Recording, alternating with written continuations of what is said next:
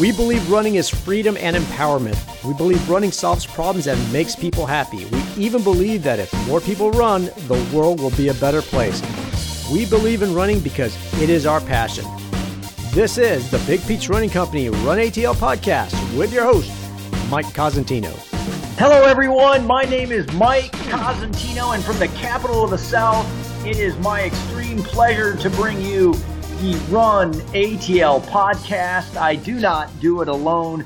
We have made a friend in Dolomite, Dave Martinez. D2 joins us once again. In fact, he's settling in right now. Hello, D2. Hello, and good to be back. Always great to be on the podcast with our listeners.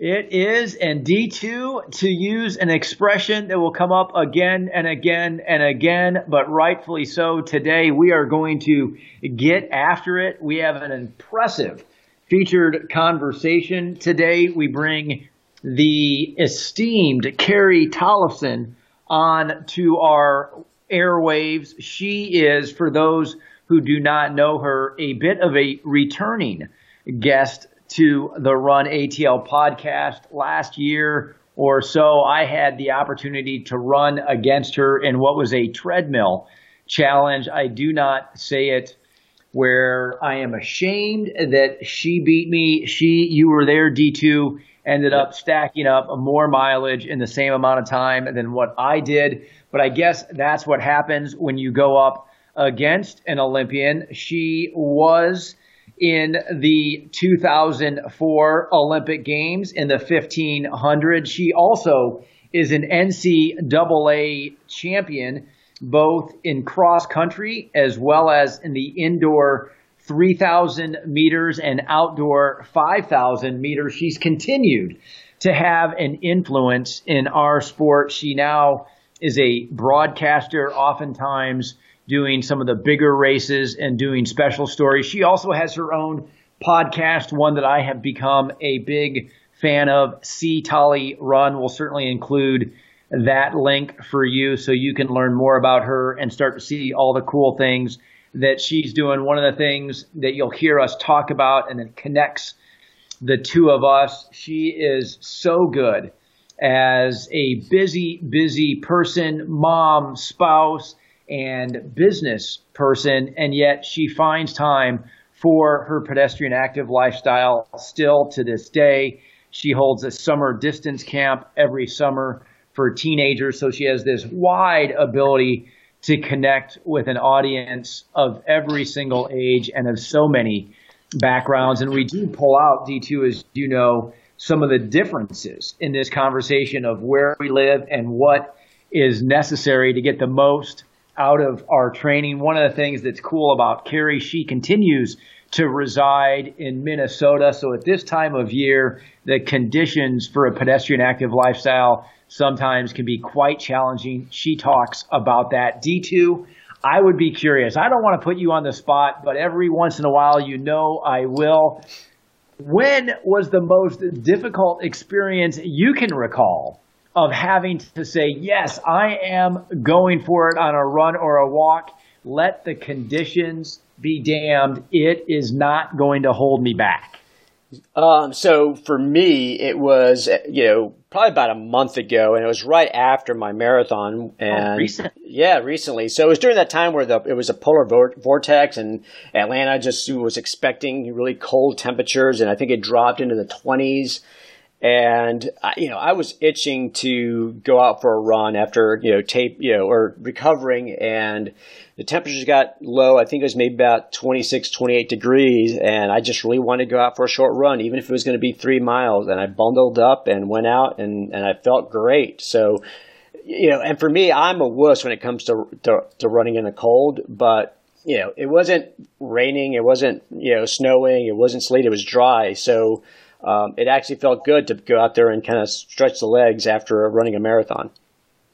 Well, I'm sure you felt even better afterwards that you had conquered something that you might not have felt like you had conquered if it had been a perfect spring day. When we release this episode, we will still be in the March to spring. We will not be there yet. It starts to be where we look at some days where there's way too much gray in our skies, way too much rain in the upcoming forecast, and yet we have a decision to make every single day. Go for it or shelve it.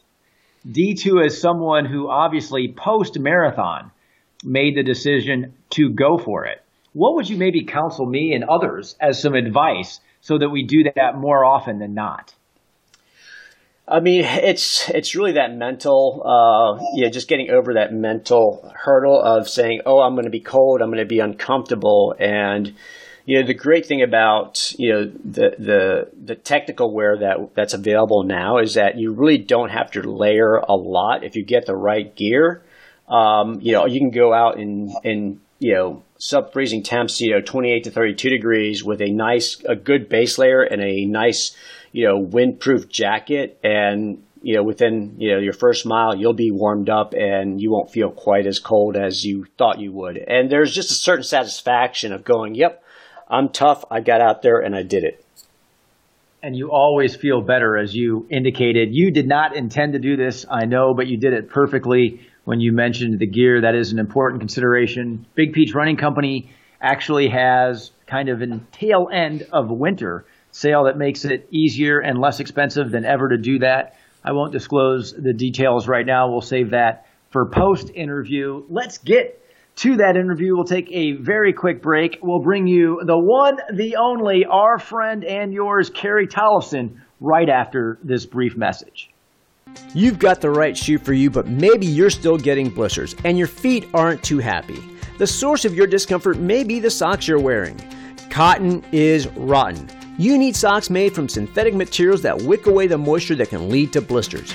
Big Peach Running Company carries a variety of styles and brands, including Feetures, Balega, Swiftwick, and Injinji. Every sock is buy three, get one free. Mix and match brands and styles, it doesn't matter. You'll save 25% when you pick up four pairs of socks. Keep your feet happy and stock up on socks at Big Peach Running Company. And welcome back to the Run ATL podcast. It is always fun for me to bring friends onto this little audio broadcast. And that's what we're doing today. We told you in our intro that we have a multi time NCAA champion, we have a multi time national champion, we have an Olympian in our midst. And without further ado, Carrie Tollefson, welcome to the Run ATL podcast, and thank you so much for being part of this today. Oh, thank you for having me. I'm excited to be here. You know, to my love of Atlanta is is still. I'm I'm learning about so many different people in Atlanta, and I just love it. It's kind of like becoming a second home to me. So this is great. Well, we would welcome you being here. Any, we would declare proudly that Carrie Tollefson's second home is Atlanta. So just know that we will do nothing to stifle that thinking. You were in Atlanta not too long ago, Carrie, doing something yeah. pretty cool with the Atlanta Track Club. For those who might not have seen that headline, why don't you share that with us as a good place to start? Yeah, it was my second year. I was um, one of the two MCs, Jay Holder, who works for Atlanta Track Club, and I were the MCs for the All Metro uh, Awards. So last year was my first year giving out awards to all the awesome high school athletes and recognizing the cross country athletes at that time of the year. They do a track event in the spring as well. Um, but I was back again in December for that. And, you know, just to be around the youth and to see the excitement that they have for this sport. They're so young. They have so much to look forward to. Um, you know, whether they compete again in high or in college or as a pro or not, you know, this sport is a lifelong sport. So it's fun for me to just kind of, you know, chat with them and hear their excitement again and to remind me that this sport isn't going anywhere. It's just as exciting as it was when I was 17, 18 years old. And, um, you know, I love being around the new, the new generation of runners. Well, I think that helps keeps all of us a little bit young, whether it's in our running or just in our mindset as mm-hmm. a track and field season now. As this airs, we're certainly in the thick of that, and we've had the good fortune of being at, at numerous schools. And when I've been in those environments, I know I feel more youthful and feel more enthusiastic. So it's really cool that you're doing that. And one of the things, Carrie, that you've always done so well is be able to take a very unique and very elite background such as yours. Again, for those of you who are just getting to know Carrie, she was on the U.S. Olympic team in 2004. a five time NCAA champion, a national champion three different times. So we're talking about that pinnacle of success as it relates to our sport.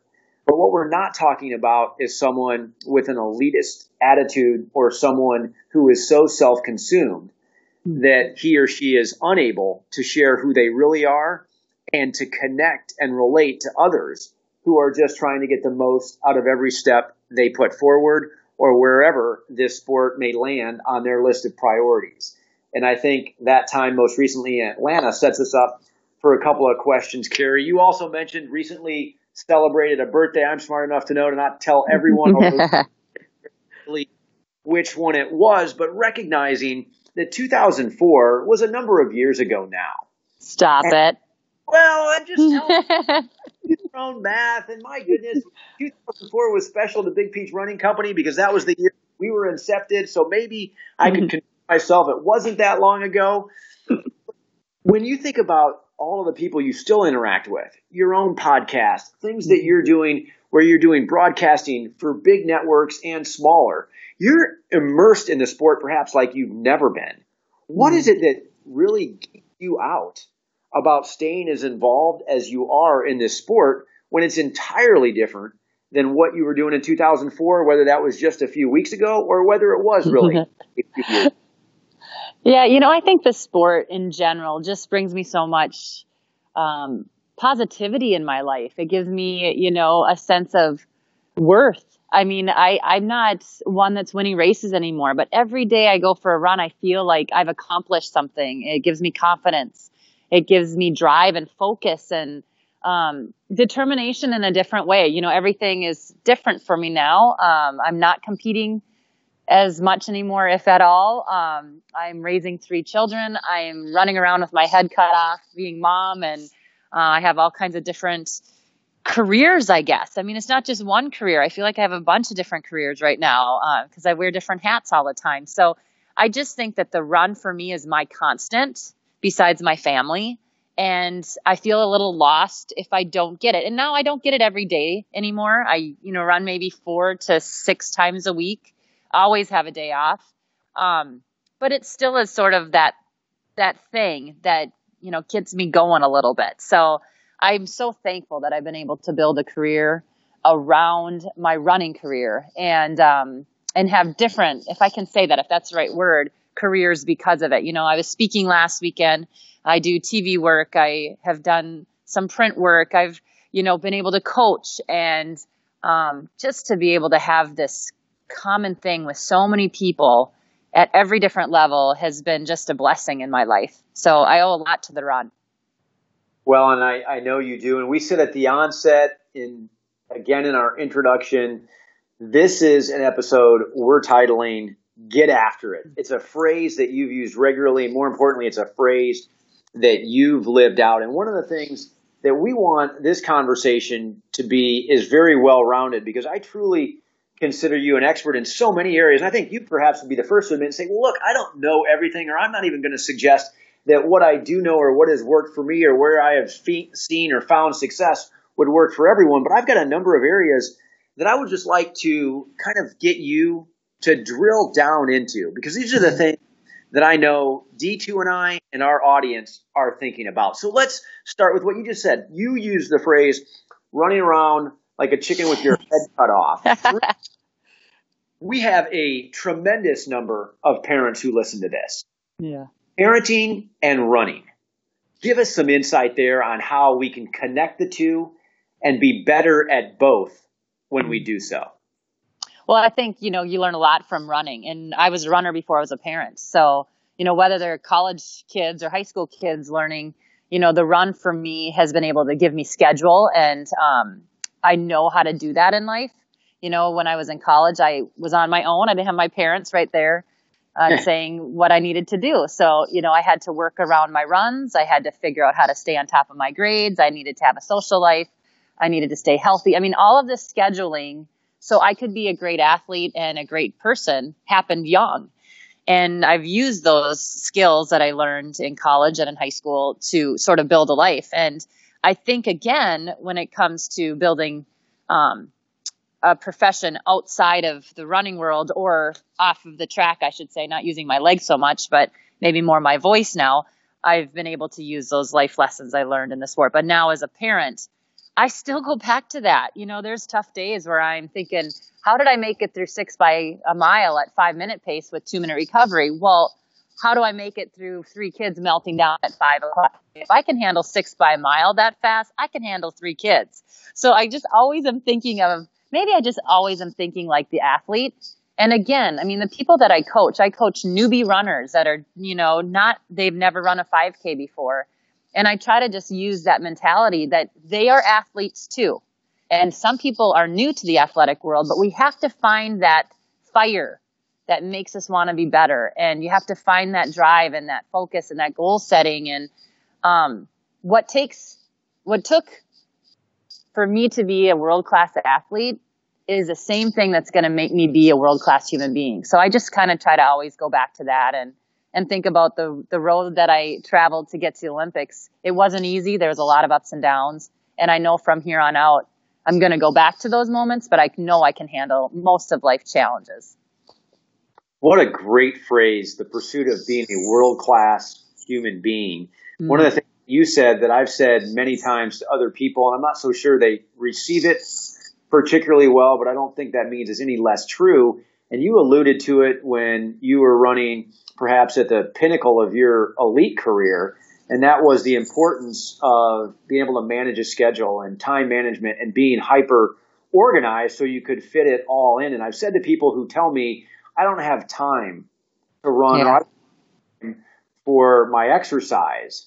My comment to them has been if you find, make, and keep time for your run, I believe maybe even more so than the improvement in your physical or cardiovascular health, your improvement in your overall time management skill will be the benefit of you getting started with and sticking to a running routine. And it sounds like you have evidence historically in your own life that would suggest that is true because it's still paying dividends to you all these mm-hmm. years later when you're not thinking about the Olympics the same way you were back in the new millennium.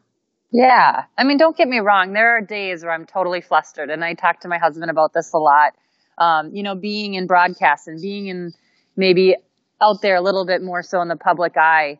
I mean, I, I come across like I have this smile on all the time and everything looks like it might be peachy keen, but you know, there's times where I kind of crumble in my own four walls of my house and think, how am I going to put one foot in front of the other again? Like, how am I going to travel this weekend, but yet get home for this basketball game of my daughters or my little guys or, you know, how am I going to do this stuff? And at the end of the day, I figure it out and I have a great husband that, you know, helps me and we have this great teamwork. But, um, you know, I'm human just like all the rest of you guys. Like this is hard. Life is hard.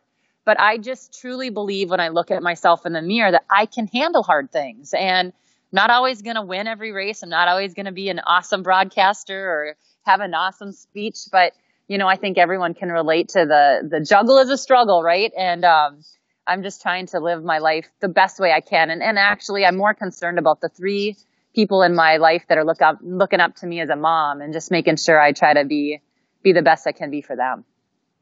Awesome. Well, in another area, Carrie, where you have done a tremendous job of influencing others is even though you're known for your running, even though you are so deeply connected to the sport of running, as you progressed, you now, I believe, are a voice that there are also other exercises that should be taken into account so that we can age sensibly, that we can stay connected to running meaningfully. And mm-hmm. I go and I look at some of the videos that you've done and that are so helpful.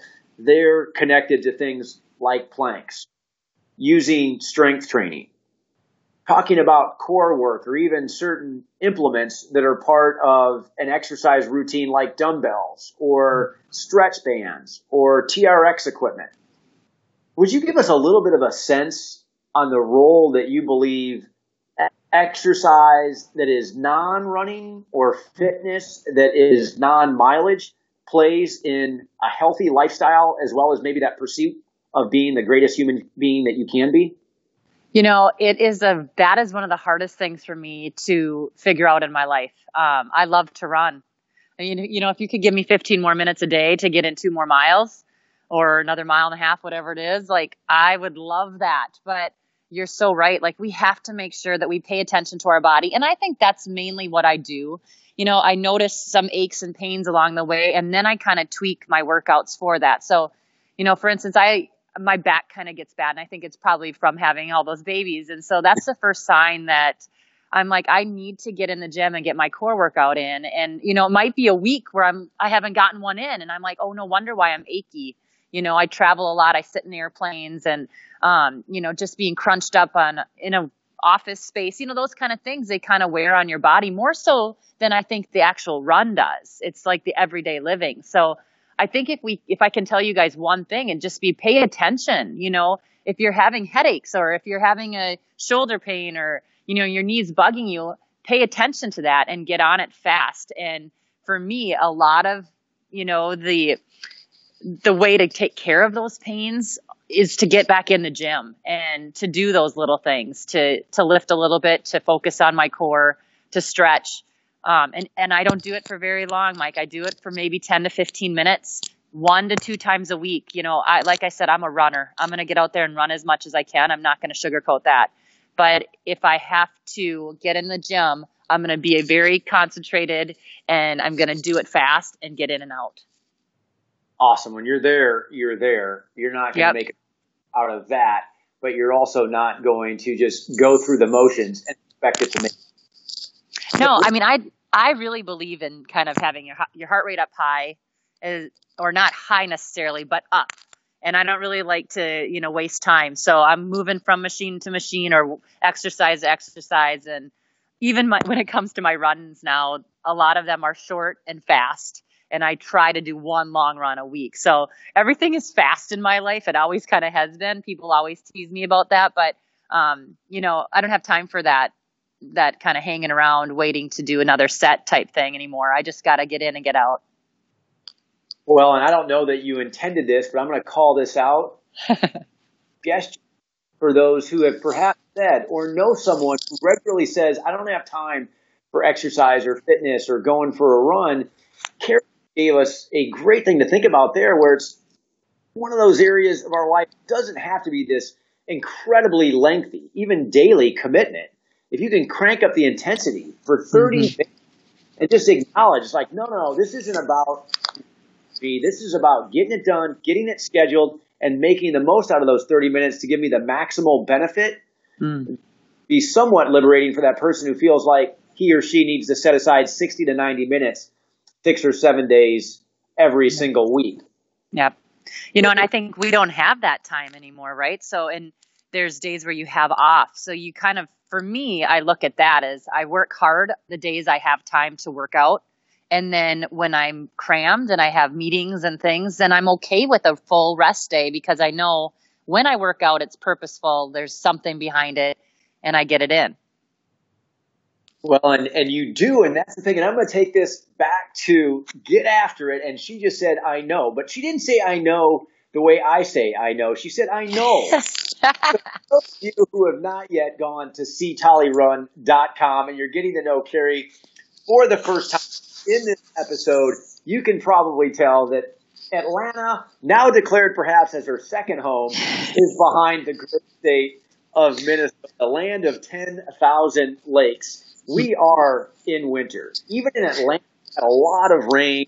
We're in the midst of 30 something right now as we're taping this episode. There are a lot of people. It's amazing to me, done Big Peach Running Company now for over 15 years, that every year, February is our slowest month of the year. Now I know there are less selling days, but it's primarily because there are just less people who are getting after it. Mm-hmm. You get after it all year round. What's the temperature in Minnesota right now? As I complain about oh. 30 here in Atlanta.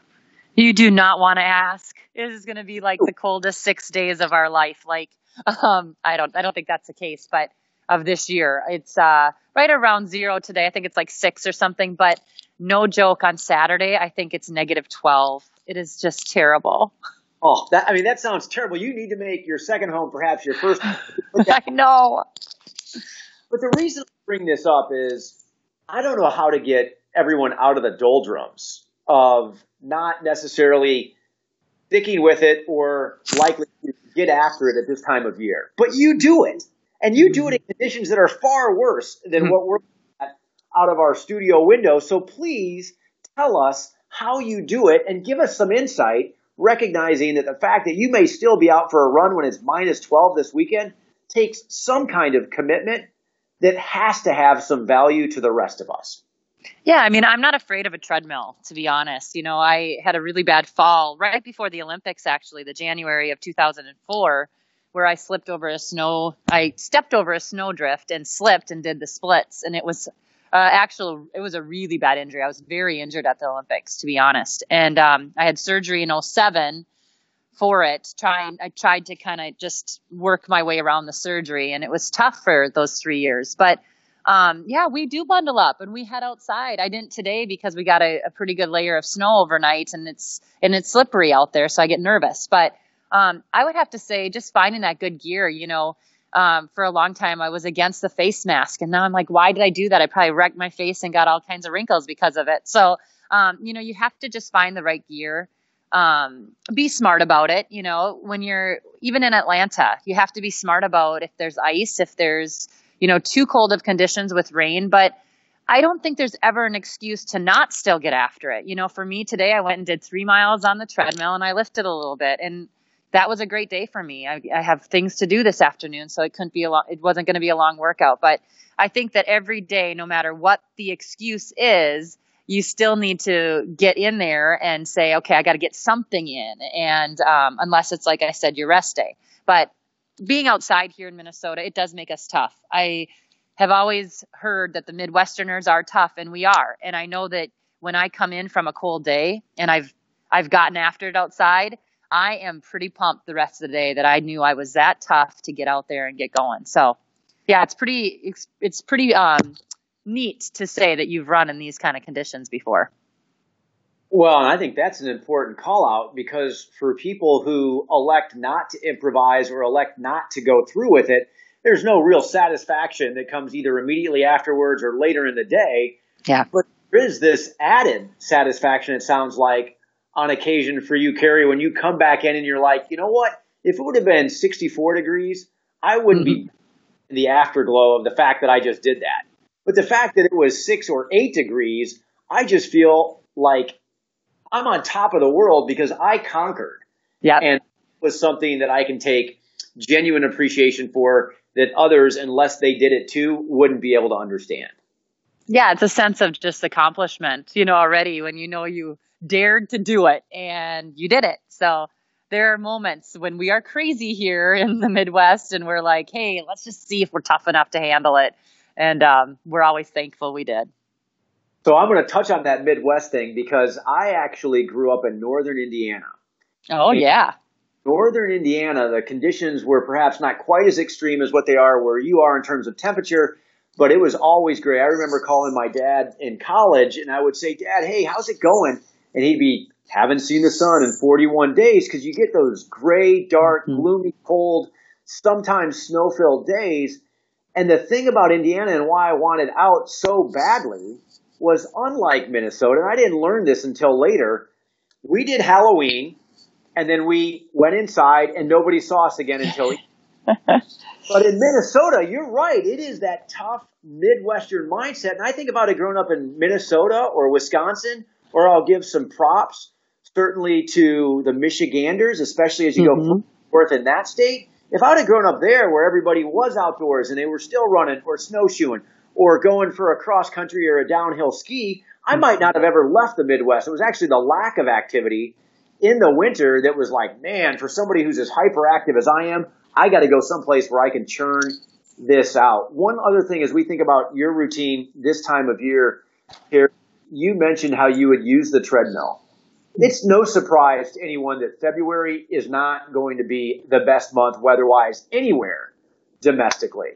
You yeah. seem to acknowledge it and then plan for it. If somebody says, my goodness, my child woke up sick, so I wasn't able to run, that's a surprise and it's understandable. If somebody wakes up and says, well, it was six degrees in Minnesota today, that's not a surprise. It's been six degrees in Minnesota in February for centuries. So there's no surprise. right. We're past what is true so that they do things differently if right now they're thinking, I'm taking time off until April 1st? well, then it's going to be a hard comeback. That's what I think, you know.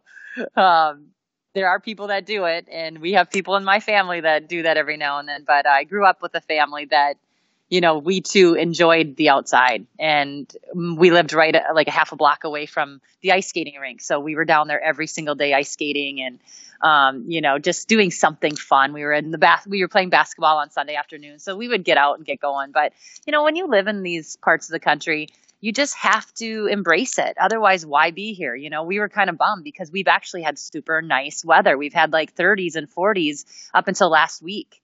No snow. Like, what is up with that? You live in Minnesota, you need snow. So we're actually kind of embracing a little bit of this cold weather. It brought a couple inches of snow this week, and I think the skiers are happy. And um, you know, the runners aren't so happy because it, it messes up with our footing. But um, yeah, I don't know. I just think there's it's going to be a tougher road if you take the whole winter off. I mean, you don't have to be as diligent and as focused, maybe, but um, just do something. Just move your bodies. Well, what a great reminder for all of us, especially down here. You need to strap on the Yaktrax up there because the snow is falling at here. And yet you're right. My goodness, when April comes around, you've made it really hard on yourself unnecessarily. Yeah. Said that I love because I believe running can be full of enjoyment and should be very enjoyable. And it sounds like up there, you and your family especially, you find ways to still make it enjoyable. And there's that available to all of us. Just because we do it one way in September or October doesn't mean we have to do it the same way or do everything identically in January, February, or March. Yeah. You know, Mike, I think the big thing for me is, and I've learned this, you know, I used to run 80 to 100 miles a week. Uh, that's a lot. But now I'm running maybe 20 to 30. And I think the thing is, is if I can just kind of, I guess, I don't know, encourage people to just remember that something is more than nothing. And we get so wrapped up in this 60 minutes a day that I think it's tough for people to understand that a 20 minute workout is still a good workout. And I really, that's my mentality and it has worked for me. So I hope other people understand that you don't have to be on this marathon plan all the time. If you are great, but there can be these ebbs and flows in life where you might just be getting a little bit in. But again, a little is more than nothing. Go back and listen to that again. Something is better than nothing. How that when it comes to our pedestrian active lifestyle. Carrie, another area that I really admire your approach because it is mainstream enough for all of us to relate to. It has to do with nutrition and to do with balancing not just fitness and exercise, but also that truly healthy living, and that is nutrition. I've seen some of the recipes that put out publicly for people to know all about or know you're connected to, and sometimes they're even a dessert I've seen some of the cooking that you've done. It's not where everything is without the presence of some calories and taste. So give us a little bit of an overview of how you approach, especially how that it's not just you. It's not just a hyper focused schedule. It's you. It's a travel schedule. It's a family to both feed perhaps and certainly eat with. What is your overview as it relates to nutrition, the role it plays in how you feel and your ability to get after. Yeah, you know, I think I take nutrition kind of as a grain of salt, if you could say that. Um, I like to eat. I like to enjoy what I'm eating, and I think of it as fuel is or food is fuel. You know, I did that when I was an athlete, but I reward myself probably way more than I should. Um, but I mean, Charlie and I, my husband and I, we're very simple. You know, we we kind of eat the same things, but um, try to get our greens in, try to make sure we have a little bit of vegetables, a little bit of fruit, um, but a lot of protein and carbs. I mean, that's just what we function on. So I think that's what I've lived my life like. And um, growing up, my parents were really good cooks, and we all like to eat um, different cuisines and you know, we ate a lot of portion. Our portion size were huge. So uh, I should say we had big portions. Um, but we we worked out hard. So I think the big thing for us and our family when it when it comes to nutrition, we think about what are we going to do to work these calories off necessarily, but not necessarily, but I think that we think about what we're putting into our bodies so we can have a great workout. Um, But again, I'm not too concerned with eating a certain way. I just want to make sure I'm burning enough calories, making sure my muscles stay healthy and my bones stay healthy. That's awesome. And it's, it's so good to hear because not only are you very visible, you're so much more relatable, quite frankly, these days than if we were having this conversation 15 years ago. And knowing that you have these things going on in your life that all of us can say, even if that's not us exactly, we get how we could substitute what's going on in our own life for what's going on with yours and be able to say, I get it, or I need to take that into account. There are a couple of different subsets of persons that I know you're spending a lot of time with that I'd like to kind of tap into and get your thoughts on. Carrie, first of all, I see so many images of you with kids. A lot of times around the sport of running where part of the backdrop or maybe even foreground. There are times where it may be more of an assembly type activity or where the setting is more of a conversation than it is a presentation. But when you think mm. about your ability and quite frankly, good fortune to influence children and the youth and those who are coming behind us, I know you would say, well, these are the two or three things I traditionally tell them or I really hope they take from our time together. But I'd love for you to tell our audience what that is. And then I'm going to put you on the spot and I'm going to ask you what you've learned. You're around probably more kids than a majority of our audience are. Certainly, we're all around our own kids. And for those of us who have kids in school, we find ourselves at sporting events and in certain environments where we're around all of the kids our kids go to school with.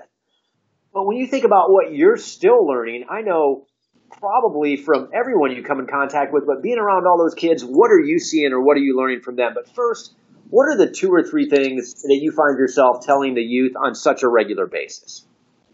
Uh, to get after it, obviously. That's my favorite saying, as you know. But um, I think the big thing that I try to tell these kids, I have a youth camp every summer here in Minnesota. And, you know, what I have learned again from this sport is just amazing. And this sport has not been 100% easy on me. You know, I've had big injuries, I've had a lot of failures, I've had, um, you know, just a lot of things that I've had to, I've had to grow up fast and learn how to handle on my own. I was a, I loved playing basketball and I loved being in a, in a team sport in a sense that, you know, I really needed other people to make the game go. And, um, you know, I, I learned early on that I hated timeouts. I didn't want to take a timeout. I never wanted to sit on the bench and, that's why running was perfect for me. I had no timeouts. I had nobody to help me. Um, I had to do it on my own. And if it's a runner that I'm talking to, um, which usually it is, you know, I just try to encourage them to really figure out what makes them tick in life, what it is about the run that makes them tick, and to really, you know, let their life go because of it. I mean, it just, it's something that I've been so blessed to have in my life. And, um, I really believe the confidence that I have as a woman has come from being surrounded by runners and being in this sport. So when I'm with kids, that's kind of what I try to tell them. I mean, have fun, work hard, be coachable, be disciplined enough to take rest days, be disciplined enough to to rest after the work after the season. Um, but also just to have fun, like I said. I mean, this sport can be taken away very quickly if you get injured, and so can a lot of other things in life. Um, and so I think we have to learn from the activities we're in. And when I'm around these kids, you know, you just see the fun that they have. It is a hard sport. The workouts are hard. You you have to go into a different kind of pain to become the runner you want to be. Um, but it's fun to see them excited about that and being able to nail workouts or do better in races or to beat somebody they've always wanted to beat. Um, that really is truly fun. And I'm now coaching at Girls on the Run and um, to see that level that is such a fun level to see the excitement of the sport. Well now i'm gonna i'm gonna flip it because i know that your attitude and, and i get that like you said sometimes the juggle is a struggle. Just connect easily with your enthusiasm your high level of energy. Perhaps that was part of why it was okay for me to take my punishment a couple of years ago when you bested me at the charity chase. Regardless that enthusiasm is in infectious. But we think about so many things that can be said or written about this current generation of youth and things that I just simply do not believe are true or need to be true. I know I'm learning from my own children when I'm at these schools, especially right now during track and field season. I'm just so encouraged, perhaps even inspired by some of the things I see and some of the ways I feel when I watch the way they interact with our team or some of the things that they tell me that may have nothing to do with running. And despite what some might say about the next generation or my goodness, it's not like it used to be, I believe we're going to be just fine. These hmm. young men that I'm around give me all the confidence in the world that, yeah, you know what? There's probably mistakes to be reported. There are probably things that they would say even themselves they should have done differently, but that's no different than the way I was or probably all of us were. What are you learning from? Not just being able to share with, but learning from all of these kids who you get to be around that some of us might find surprising Hmm. Because what we do instead is listen to what the media might tell us or just read one headline that isn't necessarily reflective of an entire generation. Yeah, I think that we have to remember that kids are sponges, and even though their faces might be down in their, um, you know, looking at their phones or whatever, they hear us. And I've learned that over the years of being a coach or having a camp or having my own kids. Um, you know, they they watch your every move and they listen to you in ways that maybe were different than when we were little. You know, I always think I always listened to my parents. Well, they are now informing me that no, I didn't. But um, you know, I think that we have to be mindful of that. That the things that we say are heard, and more so, the things that we do are seen. And so, I kind of always I've lived my life like that. You know, when I signed with Adidas, I didn't sign anything that said I had to live a life a certain way um, for them to sponsor me. But when I wore the three stripes, or when I still wear the three stripes, I'm representing a company and I'm also representing myself. And I sort of feel like I've lived that way. And I think about who is watching all the time. And it's not that I'm scared that I'm doing something wrong.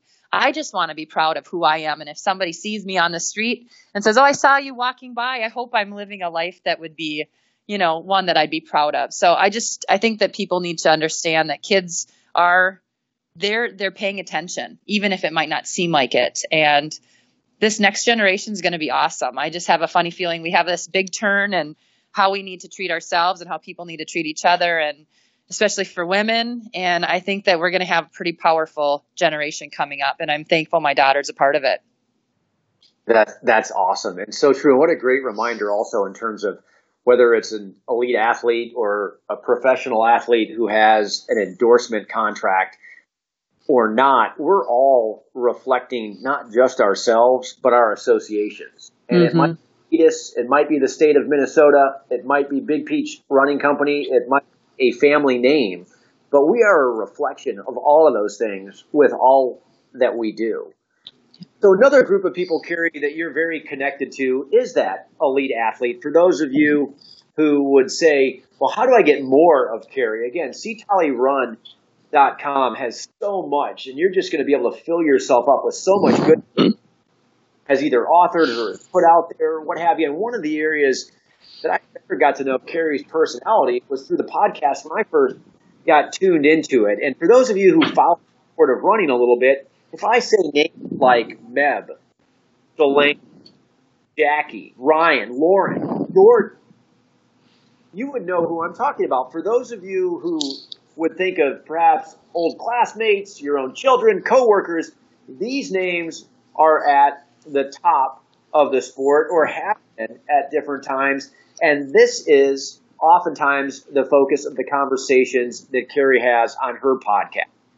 And so, Carrie, with such an awesome library of conversations and discussions you've had with those who are at the top of their game or certainly have achieved the pinnacle of this sport, what are some of the common threads that you have come to notice or observe about these people, these people who you've interviewed, and what you can't call out in one episode as a constant theme or a consistent theme?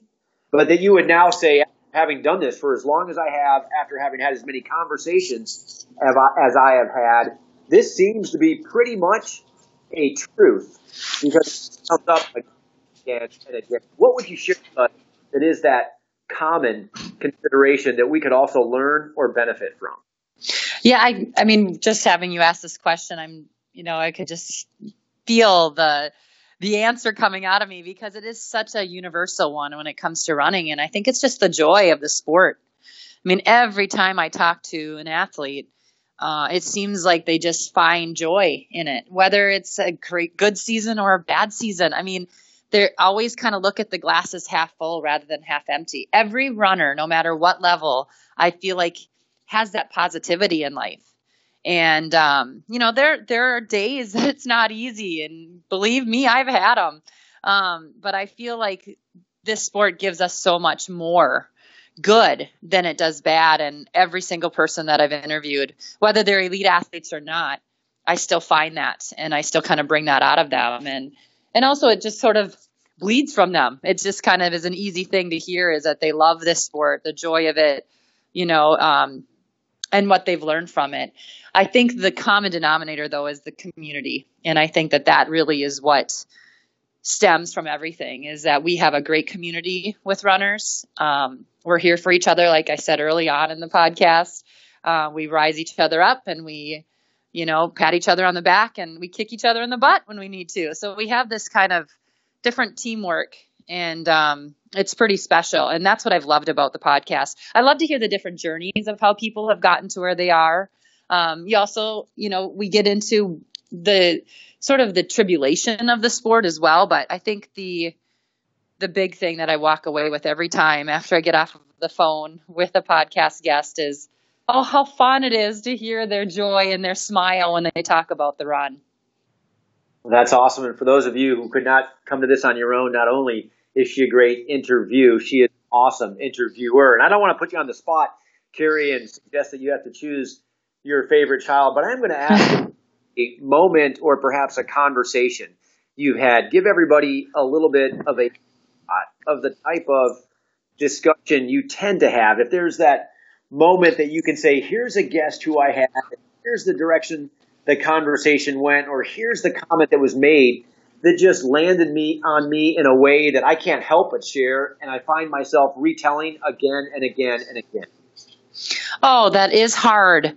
You know, I have three little ones at home, and I was feeling bad just now that I talked about Ruby being in this great generation and not talking about the boys. But, you know, I'm just at this point where she's at this age where she's really learning everything, and my little guys are just so much fun too. But, um, to talk about my podcast in a way where I have one favorite. I don't know if I can do it. Well, um, call it a favorite conversation or favorite guest, something that yeah. you think back. I keep going, you know, I go to Charlie and I have I told you this yet? And I'm out, or just find yourself recounting on a regular basis. Yeah, you know, I think that I always go back to the people that I've known long enough or long longest, I should say, um, and long enough to know their whole story. You know, for instance, we did just have Meb, and Meb and I have been running the same races since 1993, and so we kind of bring out these. And then maybe maybe it doesn't even make sense to the people listening, but we're laughing and we bring out these stories that are from so long ago, and you know that is fun to have that friendship outside of the sport, even um, where you know I know I can call Meb up now and say, hey, how are the girls doing? Or, you know, I got a question for you and he'd be there if I needed him to be there. But um, I've also enjoyed going for runs. We do some interviews on the run and we're actually where we actually just have a full on podcast with a my audio guy Tim is in the back on a bike and he is listening to us while we're running and that has been super fun. So I'd have to say those are my favorite. And I've done everything from one of the mayors in Minneapolis to you know, running with Gabe Grunewald and hearing her whole journey. Um, but yeah, I can't pick one. I really can't. I just love them all. well, so many good ones, and that does not come as a surprise that you wouldn't put one at the top.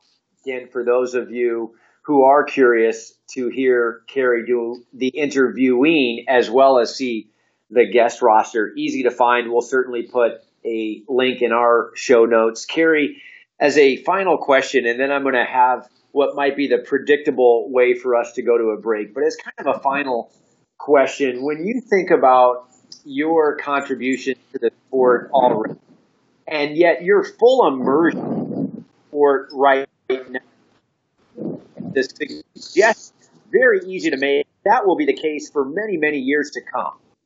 What do you want when it is time to say, Carrie Tollefson absolutely has a legacy as it relates to the sport of running and the pursuit of being the best human being she can. What do you want that legacy to be? And the reason I ask is I think we all are likely going to be able to relate to this and maybe even apply it because we have to be responsible for our own legacy. And to your point earlier, this sport does so wonderfully connect all of us together.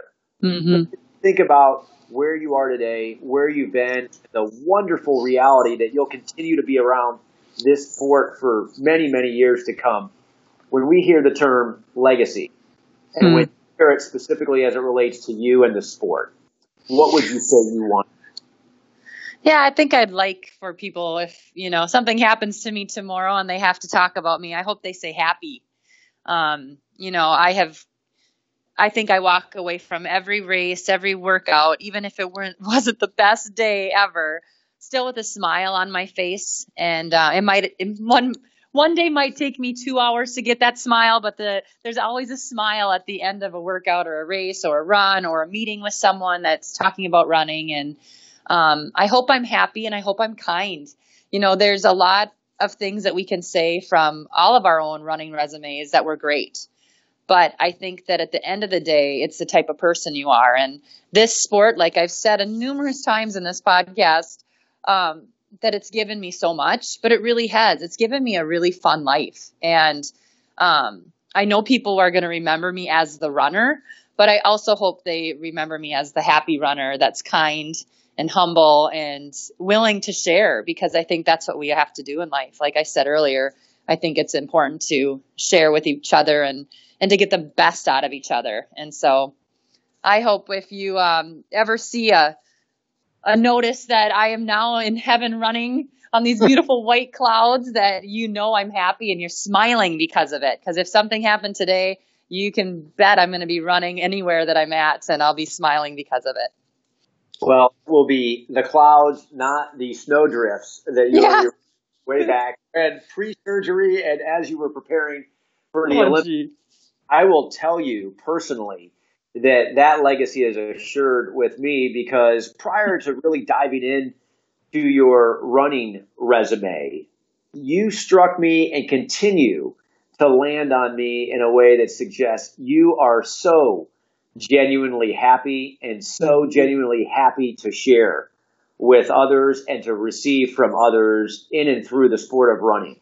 And that was part of why I wanted to have this conversation, why we wanted to share you with our audience. So, my goodness, have you succeeded? And more importantly, living out your legacy every single day. And I hope you have many, many more of those to come. Keep it up for sure. And the predictable way we have to send our gray outside. It is relatively cold even in Atlanta. It is six degrees in Minnesota. It is February, the shortest day of the year, the year you're least light, or the month of the year you're least likely to see somebody beside you or wherever you may go, whether it's to the gym or out for a run. It is likely to be that way for another four weeks in Atlanta and maybe another eight to ten in Minnesota the excuses, whether it is the struggle that comes with the juggle or the things that you may not be able to count on as predictable tomorrow or a few tomorrows from tomorrow. But nonetheless, there is one piece of advice that Carrie would give you that D2 and I would heartily endorse as as we go to a break. Carrie, what is that advice? Get after it. Awesome. Carrie, We'll be right back. It's winter, and that spring half marathon or marathon will be here before you know it.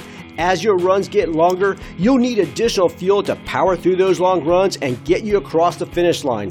Everyone has different needs and tastes, so we recommend that you experiment with different gels, bars, and hydration products to see what works best for you. Stock up and save. Purchase 10 or more individual packets and save 10%. Buy a box and save 15%. Clubs and training groups can combine their discount for additional savings up to 25% off. Come into any Big Peach Running Company location and stock up so you're ready for those long runs. And welcome back, and thank you for joining us on the home stretch for this episode of the Run ATL podcast. D2, I alluded to it in our intro. I know it was not necessarily by design, but let us delay no longer. You indicated the importance, especially when we are going to conquer some some sub zero or perhaps less than attractive conditions outside. Certainly, still a possibility in the southeast as we make our way through February and into March. Big Peach Running Company has a program going on. You recently started a communications plan to let as many people know about it as possible. Why would we miss this opportunity? What is the program? So right now, all of our winter apparel is marked 40% off. Uh, so that's all your, you know, our major uh, name brands. Um, you can get your jackets, your base layers, your tights, uh, all those uh, right now 40% off till the end of the month. So end of February. Um, but you know, our m- most popular you know brand is r- our own Run ATL, and we're having a BOGO, a buy one get one free. So the details of that is you purchase any regularly priced long sleeve or hoodie and get a free singlet, tank, or short sleeve uh, Run ATL shirt, or you can purchase a regular price you know quarter zip or full zip hoodie and get a long sleeve or any of the other lesser priced uh, shirts for free. So you can stock up for the winter and, and get ready for the spring uh, when that rolls around, which is just right around the corner. Well, one of the reasons I love in our little universe to do these sales, of course, and we're not going to hide behind the fact that every retailer does this as they change seasons, if they do have soft goods or if they do sell apparel because as seasons change, even if it's not just style, certainly temperatures and what's most appropriate change. So us putting things on markdown is not a huge shift for us as a retailer when we get to this time of year, and it's probably not a huge surprise to anyone who we've had the good fortune of having in our stores previously. But here's what's super cool. We talk about the pedestrian active, and here comes the term that is most impactful lifestyle, pedestrian active lifestyle. So when you know that, yes, next October, when the temperatures again start to decrease, or November, December, when you're pushing back against those holiday temptations, or at least putting some mileage in alongside of them, this gear is part of who you are in the next couple of months as we get to spring but just as importantly, it's who you will still be when we get to next fall, winter, holiday. And now you will be able to say, I have the gear. And because I bought it in February, I paid less for it. I am ready to go. I'm going to do what D2 did and shared with us at the onset of this episode. And that is go out there and as Carrie told us to do to get after it. Now this episode comes to a close, but what we want to be sure you know as we look into the future, our next featured conversation, the episode will bring you in just two weeks. We're going to have Dr. David Raichlen. That may not be a name that you immediately say, I know who he is. He's not that former Olympian that Carrie Tollefson is, but he is an indication that we listen when you send us a note, and you can do so at any time. Podcast at bigpeachrunningco.com. We got this suggestion from a listener. Personally, I had no idea who he was. I did some research, found what he is doing fascinating. And D2 and I reached out to him and said, listen, we got a request to have you on our little broadcast. Would you consider doing so? And looky there, the answer came back and it was yes. Check this out. He is at the University of Arizona. He is in the Department of Anthropology. Now use that as a setup for why he would be our featured conversation. And here's what you need to know. He is studying how a shift towards high levels of physical activity. When we were truly hunter gatherers in the past led to a physiological requirement for all of us to maintain, perhaps even increase our own physical activity to this day in order to maintain the health of our organ systems, whether that be our brain or our heart, our musculoskeletal system, all of that is so very much connected. And now we listen to an anthropologist who is studying, even right now in Tanzania, those who are still hunting and gathering for their very existence and able to achieve standards, a lifestyle, and measures of health that far outpace what we're doing here in the U.S. or is recommended by our own Department of Health and Human Services. He is a fascinating individual. His work is groundbreaking, and I cannot be more appreciative for our guest who brought this individual to the forefront. We now have him coming to you as our featured conversation in the next episode. D2, that's just in a couple of weeks. Anything else you would say as parting words before you and I must move on to other tasks, but knowing that we'll be back together again soon. As always, may your best miles be those covered on foot.